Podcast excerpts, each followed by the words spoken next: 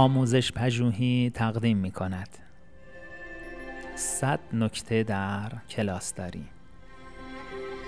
بخش چهارم مواجهه با مشکلات رایج. نکته پنجاه و سه کمک کردن به تک تک افراد.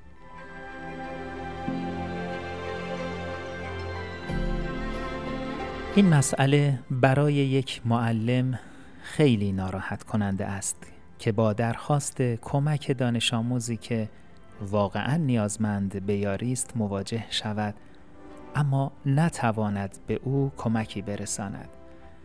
چرا که در صورت توجه به آن دانش آموز و به محض اینکه بقیه دانش آموزان متوجه شوند تحت نظر نیستند میزان سر و صدا و بینظمی در کلاس بالا می رود.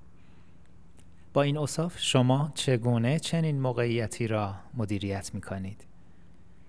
یک روش مناسب این است که از دانش آموزی که کمک خواسته بخواهید که جلو بیاید و کنار میزتان بایستد به طوری که شما همزمان با دیدن کار او و بحث در مورد آن بتوانید کلاس را هم تحت نظر داشته باشید.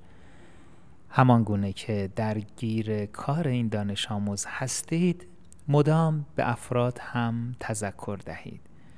این روش به خوبی کار می کند زیرا دانش آموزان مدام تذکرات شما را می شنوند و می دانند که همه تحت نظر دقیق شما هستند.